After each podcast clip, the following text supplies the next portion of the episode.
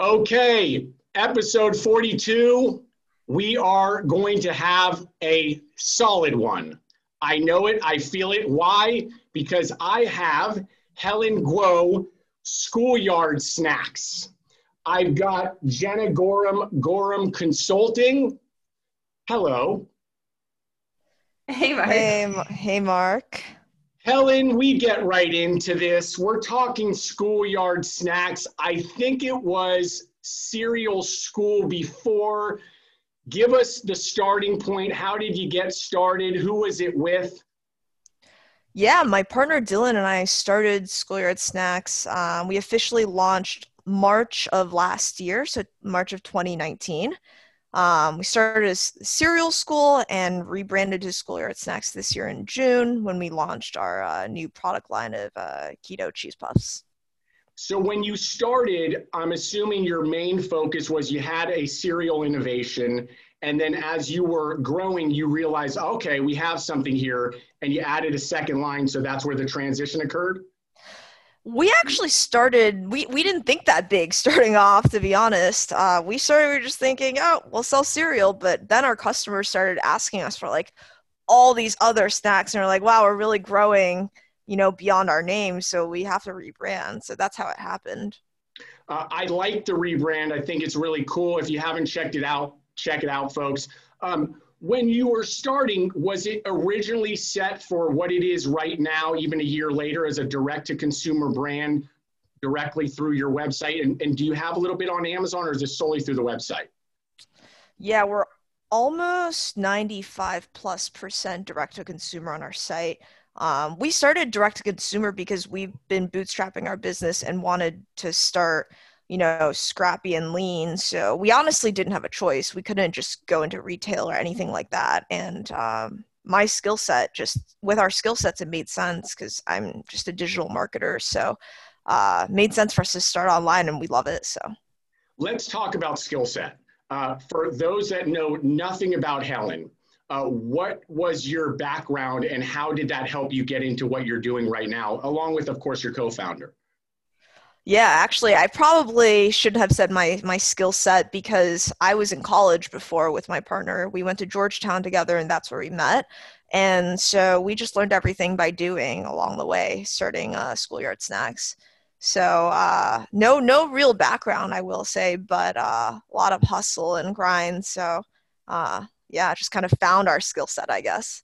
I like that. So hustle and grind. You're using some really keywords here, which I which I enjoy when you two were discussing the start of this and you discovered uh, cereal, was it because you felt there was a void in that particular category? What was your approach to that? Yeah, we we honestly entered as sort of consumers ourselves. We, the two of us after college, started um, really cutting carbs and sugars from our own diets, and that's when we were like, wow, we really miss a lot of these, you know, sugary snacks that we were eating in college. And one of the big ones that we both loved was cereal. And it sort of started there. You know, we went to try to buy a cereal without all the carbs and sugar and and didn't find anything. We went to the grocery store. So started there. And then when we did more digging, we're like, wow, seriously, nobody has come up with something like this. Well, let's do it. I like that. Uh, so you discover sort of the void, and, and I always like that approach when it's sort of for yourself um, I, I, often tell people that's how you can really drive the business, right? You're you're sort of self-serving to, to start, but at least there's a little bit of a passion play there to get this thing going. Um, let's move uh, into when you're launching. For someone like yourself and your and your co-founder, I'm assuming again you didn't really know who you were going to approach as far as a co-packer. You know, you came in and you said you were starting to learn all these things, digital marketing and the and the store. But but how did you go and approach that? Yeah, uh, looking for a co-packer was definitely the toughest challenge, you know, from pre day one. And uh, honestly, we just we got a ton of rejections. Everyone said no. We we went we called up probably a few hundred co-packers. We we didn't even know what we were looking for. We had no experience in the industry. We didn't know what to ask. Um, we just hit everyone up. Everyone was like, "You guys are a joke. You guys don't know have any experience. No, goodbye." And we eventually, after several months, found one small co-packer that was like, if you pay me, I'll let you yes. run my machines for four hours. Um, so honestly, it was just we, we just got one person to say yes, and we were really lucky. Got it. So when when that one person did allow you to do that, kind of they call it the line time.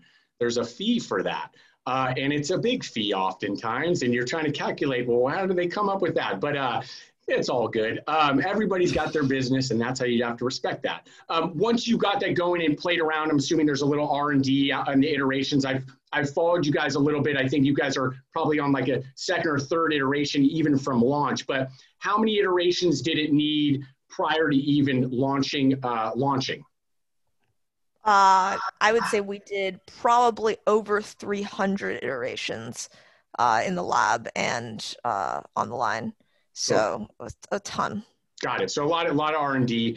Uh, let's now get right into the launch. Um, if, if you haven't followed Helen a little bit, most recently, like on LinkedIn, she's got really great nuggets in there. Kudos to you, Helen. I, no, I dig it. Totally. You know, Thank you see you. me playing out there too. I really dig it. And um, we'll get back to that later, but I just want to say, you know, what, what you notice works, right, is just being real about it, transparency, honesty, because that's what people want and that's what, what we're trying to give them, right, is just this is what it really is. And if you're serving sort of that why, um, then people will gravitate towards it. But anyway, side note. Uh, back to launching your website uh, was it just kind of a, a, player using like a Shopify type site and you're just sort of, I think you've noted something about you were just dropping in, you know, dropping in the images and things like that. Did you just get it out and just sort of see what happens? Yeah, I mean, once again, just we had no money to spend on building a nice site. So the day before we launched, actually, I spent like probably six or seven hours uh, found a drag and drop builder on Shopify and just built it myself. And actually, we had that site up till we did more than t- over 10 million in sales. We're still using that site. Uh, and it wasn't until actually not that long ago, like probably two or three months ago, that we actually sort of revamped our site. But you know, you can go a really long way with not much. You can go a, a, a really long way with not much. rewind that, folks. Um, this is an interesting episode, again, because um, I, have been doing this now for, I don't know, I guess maybe four or five months. It's been amazing. Love the people I get to talk to. Every story is a little bit different. This one is unique in itself.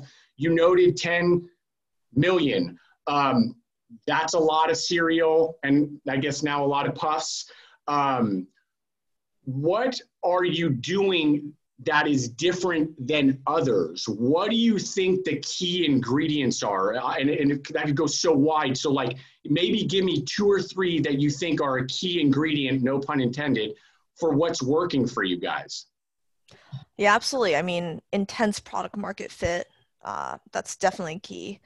Um, and honestly, we have a really strong team, and those are the two secret sauces uh, we learned everything ourselves and we sort of just did the work. Um, we know, you know, how to manage people now because we learned everything ourselves and we never outsourced in the early days.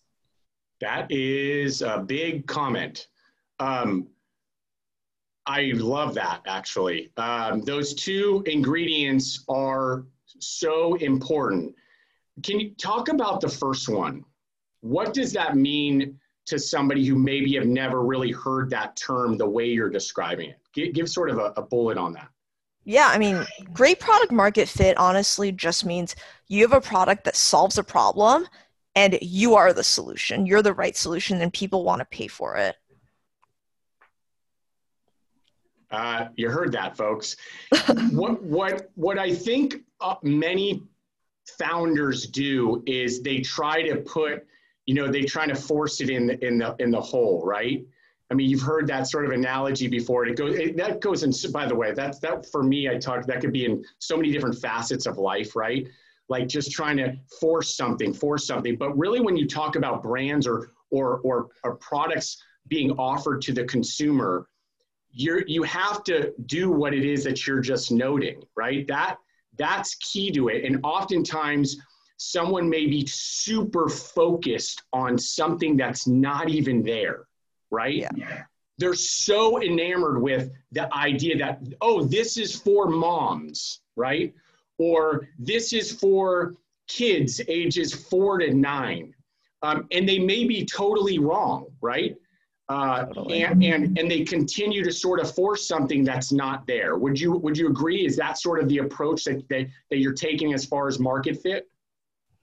Yeah, no, definitely. That's a huge part of it. Just you know, figuring out who your customer is is so important, and not forcing it. You know, you let the market decide, and you know, forcing it doesn't do anything. I like that.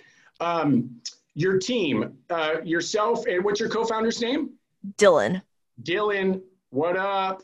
Shout out, shout out. You're doing a good job. Um, you know, because he wasn't on here, so he gets a little love too, right? Um, Love that. Could could you uh, tell me a little bit more now about the team? What what does that make up now? I mean, again, you guys now have a, a really big business, a decent sized business. What does it look like now? Yeah, we've always been a really lean team. We, other than me and Dylan, we actually only have one other full time employee um, who runs our supply chain and logistics. Um, and uh, we, we, we're actually very heavily contractor based, and we like keeping it that way. It just keeps things nimble and flexible for us. Uh, but yeah. Uh, contractor based, so that people understand that. Would you say that uh, on the on the uh, art side, right? All the all the digital ads that you guys are putting together, uh, you're using an, an agency for that. So we run marketing. I, I run all marketing, and um, I use various agencies and con- contractors for specific specific roles, um, but I manage it myself. Got it. Okay. And then as far as other sort of consulting pieces to the puzzle so that people can frame that, what would that look like? Is it somebody somebody maybe even on the on the production side i mean you noted somebody full time but like is somebody at the factory on the runs is somebody uh, maybe assisting with the r&d you know moving forward or the, are there elements like that? Yeah absolutely. So food scientists um, on the r&d side uh, on obviously marketing we already spoke about. On the customer service side we work with a lot of contractors because we've outsourced a lot of our customer service. Um, and i would say that's mostly it. Cool um, let's talk about the business in august. We're no well september 1st it's september 1st 2020 uh, what does uh, the business look like today? And what does it look like let's say for the remainder of the years or anything that that's going to look a bit different or do you just keep driving on the things that are working like you had, had mentioned before yeah this is a really big year for us because you know we went from being just me and dylan to now trying to grow our team so the rest of the, this year we're really focused on hiring and creating better systems and processes that will allow us to really scale more than we have and uh, allow us to support more product launches and uh, just better planning. Okay, fair. Do you see um, Schoolyard being in retail in in the coming maybe not months, but let's say 2021? Is there a retail play? Is that in the in sort of the the story, or does it just stay focused on direct to consumer, and then maybe when you get there, you decide? Yeah, it's something we revisit constantly, actually. Um, we see a ton of room for growth online still. Um, but we definitely think, you know, retail's a huge opportunity. We never say never. So it's, uh, it's always on the radar. Got it. And as far as bootstrapping, um, there, you know, in fundraising, actually, I have a, a fun one because I get to uh, Wayne Wu, who's who's in the CPG uh, fundraising realm, uh, investment realm, uh, uh, is on a show next, uh, which will be fun. So speaking of, of fundraising, I assume though, when even when you started, even when it's bootstrapped, you have to you have to bring in a little bit of capital, and then uh, iterations along the way you're bringing in capital. Is it more family and friends up until even right now? Yeah, so I think the difference is when you start a business online, you can start with very little capital and reinvest all the capital back. And because we were profitable, we didn't need to raise a lot of money and we didn't need to ask for a lot of money. Um, so that's sort of been our approach is not trying to borrow a lot. Got it. And then do you see yourself doing a raise, uh, you know, sort of a, an institutional raise at some point? Do, do you, even knowing your business now and knowing where it potentially could get, do you see that coming into play uh, maybe to take yourselves to another level faster, or is that not really discussed yet? Um, it's certainly discussed. We have a lot of inbound interest, so it's um, it's just something that you know we're always considering, um, depending on how much it can propel our business. Because for us, the biggest problem is we constantly are sold out, and you know it definitely helps with um, being able to purchase more inventory. So, I understand. I definitely understand. Um, I like the story, and I also like. By the way, I like this back and forth. You're quick, and I knew you would be. I just I knew it. I knew it. Um, you you had mentioned, I think, in a post um, that you had done a couple things prior to this that sort of set you up for this, right? I talk. I don't. You know, I talk a lot about failure, right? Like it just it it's just something that propels you faster almost to where you potentially could get and then of course you hope it's somewhere you know great like like what you're doing right now. Um, you take all those learnings and it allows you to advance faster right? If you didn't have that you probably would have the same hiccups or or some of them. What were they? You don't have to talk specifically about what the businesses were but in, in generality what were the, the businesses that you were involved with that you think helped get you where you are yeah, uh, yeah, I can talk about them. Uh, we after college, we Dylan and I, completely unrelated, tried to start a business where we would create a network of places where people could charge their phones. And we thought, wow, we're solving a real problem. But it was not the right solution. And it was, you know, we ran a bunch of market tests, we signed up a lot of restaurants, and, you know, it just never worked. And we thought, there's no way this business could ever make any money. So, you know, we quickly sort of abandoned that idea, but it made us learn, you know, this needs to be a, a business model that works. Um, so that's what we started looking at.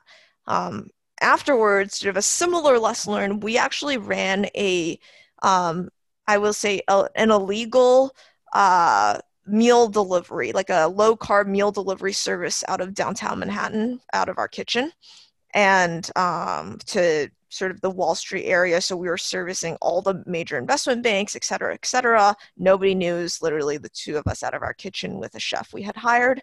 Um, and people loved the product. It was solving a problem, but the economics didn't make sense. And that's when we learned, you know, this business needs to be profitable. If there's no path to profitability, don't start the business. And that's when we actually, you know, kind of stumbled across what we're doing now. Um, not stumble across you know we thought a lot about these non-starters and definitely the previous lessons learned you know really helped us determine you know what what why this was a better fit for us. Th- that is such important information uh, yeah. for anybody watching. Helen is describing things that she had done previously. I've been through it too.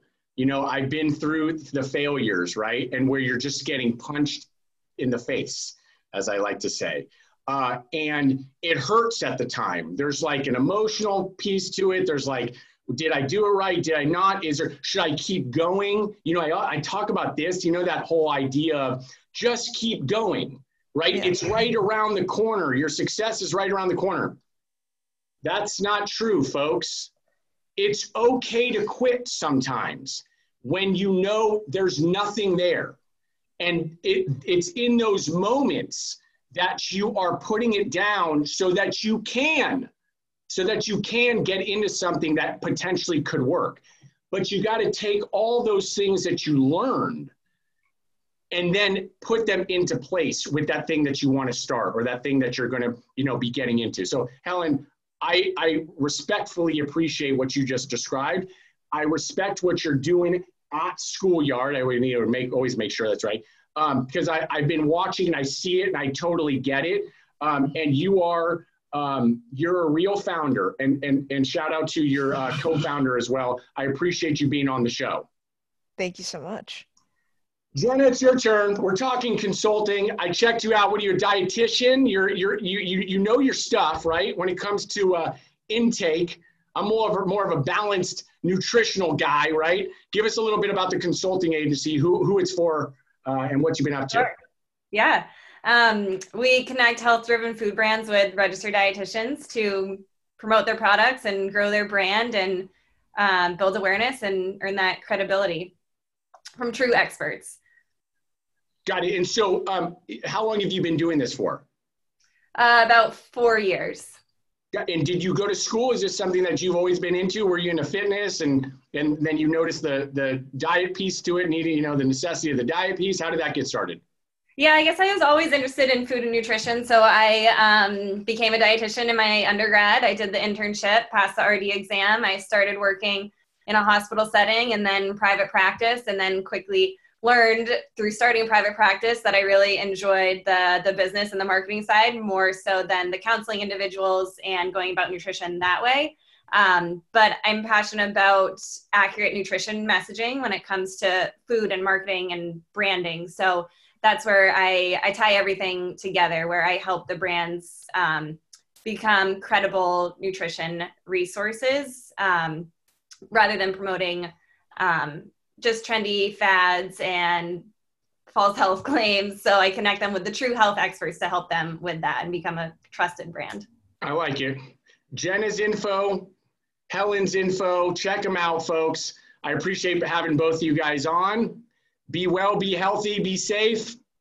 Peace. Later, guys. Have a good one. I appreciate it. Thanks, Mark.